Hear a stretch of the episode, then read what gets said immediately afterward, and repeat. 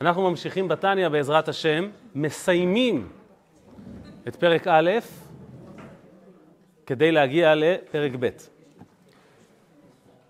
דיברנו בשבוע שעבר על כך שהנפש הראשונה שיהודי מקבל בבואו לעולם היא הנפש הבהמית. אה, זה נשמע, זה נשמע מילה נורא כזו אה, פומפוזית, בהמית, כאילו יש לך פרה בתוכך, ויש לנו פרה, אבל האמת היא שבהמה זה גם אה, במבי קטן. זה אותו דבר. גם במבי הוא בהמה. כי זה לא הנקודה, זה לא רק הגסות והסרבול, זה לא הנקודה. הנקודה היא זה מה המרכז בחייך, אתה או הקדוש ברוך הוא? זה, זה השאלה.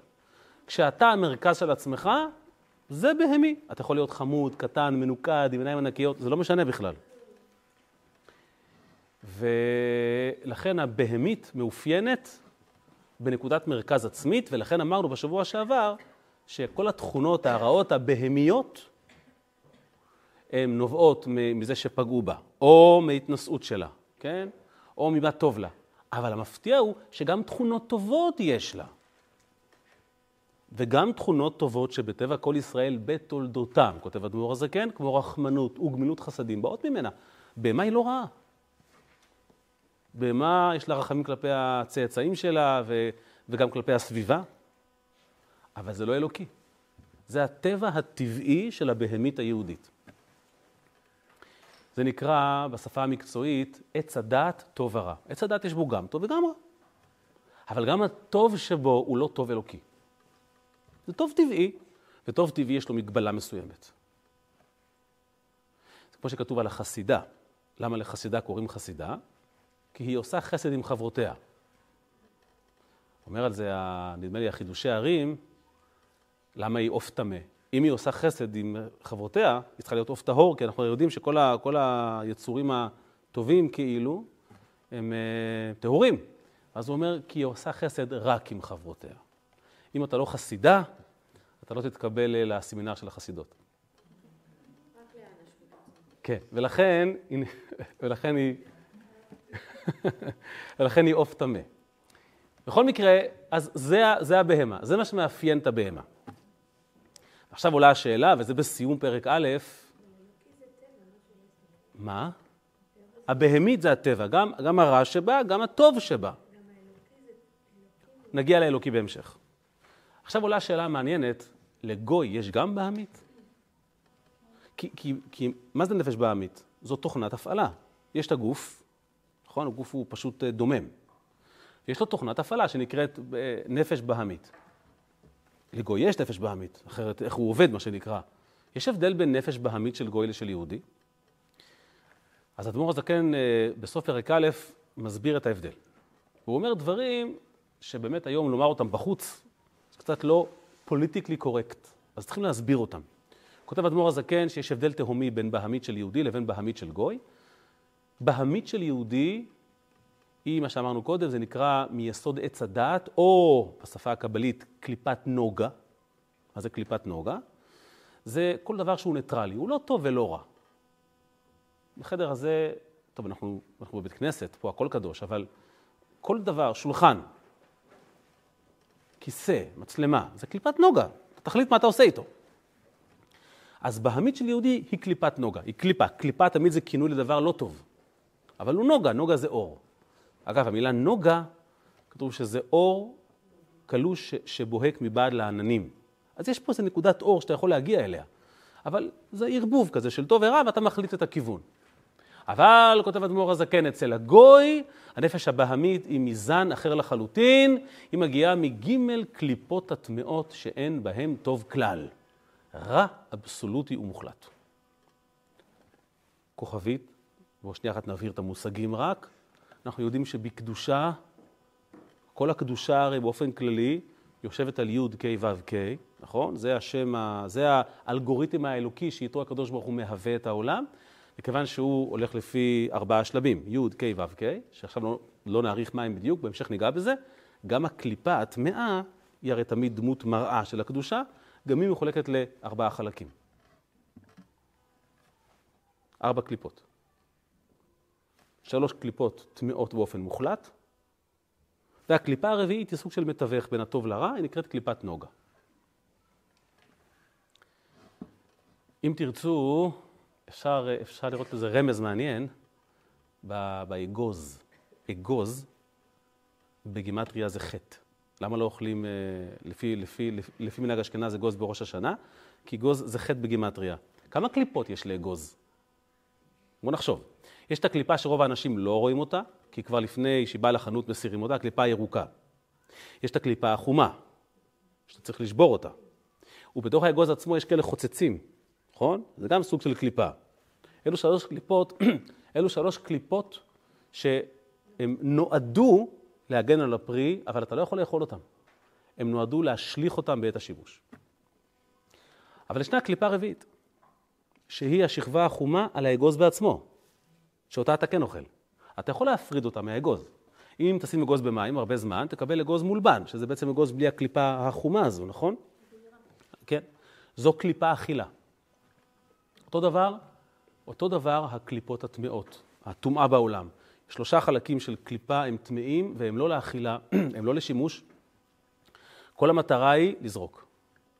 יש להם תפקיד, כמו שלקליפה של אגוז יש תפקיד, אבל המטרה בסופו של דבר, לזרוק, לא להפנים. למה הם דווקא שלוש? אני, אנחנו נרחיב על זה פעם אחרת. והקליפה הרביעית היא קליפה שאתה תחליט. אתה משתמש בה, אתה לא משתמש בה. אז הקליפה של יהודי, הבהמית של יהודי, היא מהזן שהוא תלוי בהחלטתך. זה נקרא קליפת נוגה. ואצל גוי זה מגימל קליפות הטמעות, כל גוי לפי הקליפה הספציפית שלו. ואומר אדמו"ר הזקן, לא אני אומר את זה, הגמרא אומרת את זה, הזוהר אומר את זה. הגמרא אומרת, יש, יש פסוק שאומר, וחסד לאומים חטאת. אומרת. כתוב, כל צדקה וחסד שאומות העולם עושים, אינם עושים אלא להתייהר. כשגוי עושה טוב, זה נטו בשביל האגו שלו, ולכן זה רע מוחלט. זהו. כך נגמר פרק א'. וזה נורא מוזר. זה נורא מוזר. יש המון גויים נורא טובים. בואו נקצין את זה אפילו. יש המון גויים שהיינו מעדיפים אותם לידינו יותר מאשר כמה יהודים שאנחנו מכירים. אז מה ככה? להחליט שכל הגויים הם, הם לחלוטין מונחים בעצמם וכל היהודים הם אה, מלאכיים? זה לא, זה לא כך הגיוני. כשאדמו"ר הזקן נחקר במאסר שלו, שאלו אותו את השאלה הזאת. איך כתבת אצלך בחיבור שהגויים הם רע מוחלט? אז הוא חייך, כי זו הייתה השאלה האחרונה שהוא נשאל מתוך 22 שאלות. הוא אמר, תראו, עד עכשיו כל מה ששאלתם עניתי תשובות משכנעות. אתם לא רוצים שגם פה אני אשכנע אתכם. אז הם ויתרו לו. אבל מה באמת ההסבר? ככה, שני דברים. קודם כל, צריכים לדעת, גם, אגב, סתם, המילה גוי זה, זה עם. באומות העולם יש סוגים שונים. יש גויים שנקראים חסידי אומות עולם. ואלו גויים שגם להם נפשם הבהמית היא מקליפת נוגה. אפשר לחשוב על אנשים כמו למשל אה, ראול ולנברג, שהציל 700 נשים יהודיות בשואה ו... ושילם על כך בחייו. זה, דבר כזה אתה לא יכול לומר שהוא עשה את זה בשביל האגו שלו. זה טוב, טוב. ועוד כהנה וכהנה, אנשים באמת טובים. חסידי אומות עולם, נפשם הבהמית היא מקליפת נוגה. נכון, אין להם את המרכיב היהודי, אבל זה בהחלט אה, דבר אה, באמת אה, ראוי לציון. אבל, אבל זו לא התשובה המהותית. מה התשובה המהותית? מה ההבדל המהותי בין יהודי לגוי שעושה את ההבדל? ההבדל המהותי בין יהודי לגוי, שלכן, שלכן יהודי הוא מוגדר כטוב מוחלט. לא כי הוא רק עושה דברים טובים. הפוך, יהודי, אם הוא עושה דברים רעים, הוא עושה אותם הכי טוב שאפשר. ההגדרה של טוב ושל לא טוב, ממה היא נגזרת? ממה היא נגזרת? זאת, זאת השאלה. אה? כן, אוקיי. בואו נדבר אבל מה שנקרא בשפה שאנחנו מבינים אותה, לצורך העניין. מה התפקיד של גוי בעולם? יש לו תפקיד חשוב, שאין לזלזל בו. הגוי נשלח לעולם כדי, כדי לדאוג שהעולם יהיה מקום טוב, יפה ונעים, שכיף לגור בו. זה תפקיד מאוד חשוב. גוי מתחזק את העולם של הקדוש ברוך הוא. אני ראיתי מכתב שפעם כתבה אישה גויה לרבי שהיא רוצה להתגייר, והרבי כותב לה, למה? למה את מזלזלת בתפקיד שקיבלת מהקדוש ברוך הוא? את קיבלת תפקיד מהקדוש ברוך הוא. זה דבר קל בעינייך? כמובן שאם אדם מתעקש הוא מתעקש, אז בסוף מסכים, אבל זה לא סתם שהתורה אומרת, אה, תשכנע אותו שלא, שלא יהיה יהודי. גוי טוב, יש לו תפקיד מאוד מאוד חשוב. לתחזק ולטפח את העולם שהקדוש ברוך הוא ברא. זו הסיבה שגוי ששבת בשבת חייב מיתה לפי ההלכה. אסור לך לעצור. העבודה שלך מאוד מאוד חיונית. אבל זה אומר שבסופו של דבר, כשהגוי עושה את, התפ... את התפקיד שלו כמו שצריך, כולל דברים נפלאים, לשמח ילדים חולים, אה, לדאוג לחוק, בסוף בסוף, מי יוצא נשכר מזה? הוא עצמו. נכון שהוא עושה את זה כי הוא נשלח מת הקדוש ברוך הוא, אבל בסוף כשאתה דואג שהעולם יהיה מתוקן, בסוף מי שגר בעולם יוצא נשכר. וזה דבר טוב, אנחנו לא נגד זה, זה דבר נהדר. מה, מה הטוב שעושה יהודי? מה התפקיד של יהודי בעולם? להניח תפילין. איך זה מקדם את העולם? על פניו, ליהודי יש תפקיד אחר לגמרי. יהודי, התפקיד שלו בעולם זה להביא את הקדוש ברוך הוא לעולם. זה התפקיד שלו. מה יוצא מזה ליהודי? הוא מתחבר לקדוש ברוך הוא. אתה לא יכול במסגרת תפקיד כזה לחשוב על עצמך. אתן לכם דוגמה. אתה יושב בבית, ואתה רואה בבית, אתה עומד בבית, ואתה אתה רואה שני אנשים. אחד קודח בקיר, עובד קשה, והשני רובץ על הספה. אתה אומר, תראה, זה עובד קשה, מזיע, משקיע בבית, וההוא פרזיט. אבל מה ההבדל? ההוא שעובד הוא אינסטלטור שהזמנו לעבוד בבית. וזה שעל הספה הוא פשוט בעל הבית.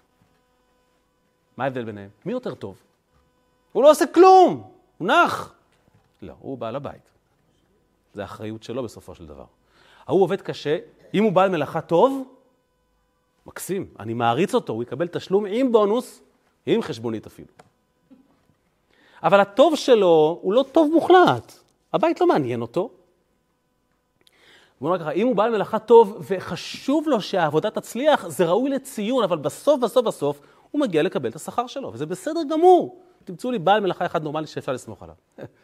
זה מקסים, אבל זה לא משתווה לעולם לבעל הבית. בעל הבית יכול לשבת על הספה, לשרוק שיר לכת, לא להניף אצבע, ועצם הקיום שלו, עצם זה שהוא יושב בבית, זה כבר דבר טוב. כי הוא בעל הבית, האחריות היא עליו. הוא לא צריך להצדיק את הקיום שלו, זה הבית שלו. זה ההבדל. כשאדמו"ר הזקן כותב שהגוי לא, אין בו שום טוב, זה לא אומר שגויים לא עושים דברים טובים, הם עושים דברים מקסימים. ונהדרים ומיוחדים, הכל נפלא. אבל זה טוב שבסופו של דבר כלוא בתוך המערכת האנושית של אני עושה טוב, נהיה לי טוב.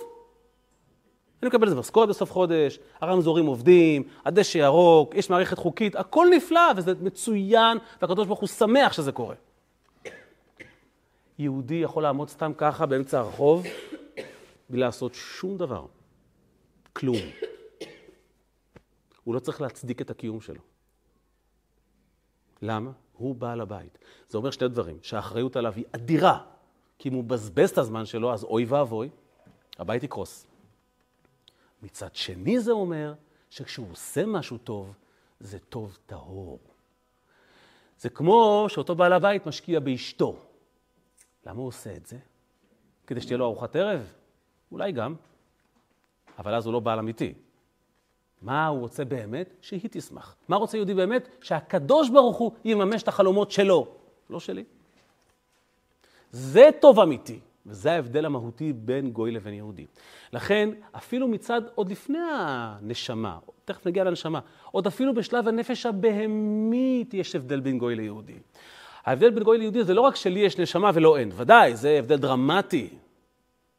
אפילו מצד הנפש הבהמית, שפה לכאורה אנחנו חולקים את, אותו, את אותו, אה, אות, אותה תוכנה. הוא עושה טוב בעולם, אני עושה טוב בעולם, אומר אדמו"ר הזקן, לא. זה טוב אחר לחלוטין. הוא עוסק באמצעי, אתה עוסק במטרה. הוא צריך להצדיק את הקיום שלו. זו הסיבה שעל פי ההלכה, גוי שעבר על מצוות בני נוח חייב מיתה, אין לו מה לחפש פה. בעל מלאכה שלא עושה את, ה, את העבודה כמו שצריך, תפטר אותו. יהודי אתה לא יכול לפטר. הוא בעל הבית. הוא בעל הבית.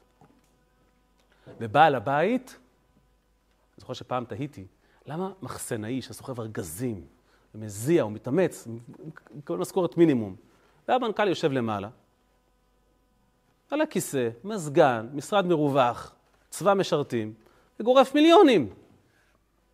מה ההבדל? החלטה אחת של המנכ"ל יכולה לסגור את החברה. הוא בעל הבית. טוב לא מוגדר לפי, לפי, לפי האינדיקציה האנושית, אם זה עושה לי נעים או לא עושה לי נעים. טוב זה הקדוש ברוך הוא. כשאני עושה טוב בשביל הקדוש ברוך הוא, אם אני מסוגל לעשות טוב בשביל הקדוש ברוך הוא, וזו יכולת יהודית, אז אני נוגע בטוב האמיתי. כשאני עושה טוב שבסוף חוזר אליי, זה טוב יחסי אנושי. ופה דרכם של הגוי והיהודים מתפצלות עוד לפני פרק ב', עוד לפני שלב הנשמה. בשלב של נפש הבהמית כבר הם לא זהים. הם שונים בהגדרת תפקיד מלא. ראול ולנברג עשה מעשה אצילי, ודאי הקדוש ברוך הוא ייתן לו שכר אדיר על מה שהוא עשה. מסר את נפשו למען, למען, למען נשים יהודיות, זו דוגמה אחת, יש עוד הרבה כאלה. הגויים שעשו דברים נפלאים, שהמציאו המצאות שהצילו אותנו, ודאי, הקדוש ברוך הוא מתגמל וביד רחבה, והם אנשים יקרים, וצריכים באמת להעריך ולאהוב אותם. אבל הגדרת התפקיד שלהם שונה. הם בסוף מתעסקים עם הטוב ברמה שלהם. אתה עושה טוב, אתה לא יכול לסבול שיש שורה בעולם. יפה מאוד, מקסים, אתה גוי נאמן, אתה אדם, אתה אדם טוב. אבל איך אמרנו ב, ב, בשיעור הקודם, יהודי הוא לא בן אדם. הם לא בני אדם אלה. זה, זה, זה, זה, זה, זה פשוט תפקיד שונה. תפקיד שבו אתה נוגע בדברים שבכלל הם לא... מה יוצא לי מהנחת תפילין בבוקר? הבוקר תפילין, מה, מה, מה, אני יוצא זה לרחוב, מה יוצא לי? שהרמזור מהבהב? מה, מה, מה? אני עוסק בטוב כי הוא טוב. כי הוא טוב נטו. זה שכשיהודי עושה מצוות, אז, אז, אז, אז, אז הקדוש ברוך הוא שמח, וכשהוא שמח יש שפע לעולם, זה כבר משהו אחר. אני עושה את הטוב כי הוא טוב, נקודה. לא כי, לא, לא כי זה עושה לי נעים, לא כי... כי ככה הקדוש ברוך הוא ביקש. זה, זה יכולת יהודית. לכן אומר אדמו"ר הזקן, הבהמית של יהודי היא נוגעת בטוב, והבהמית של גוי היא נוגעת בטוב אנושי, טוב יחסי, לא טוב אמיתי.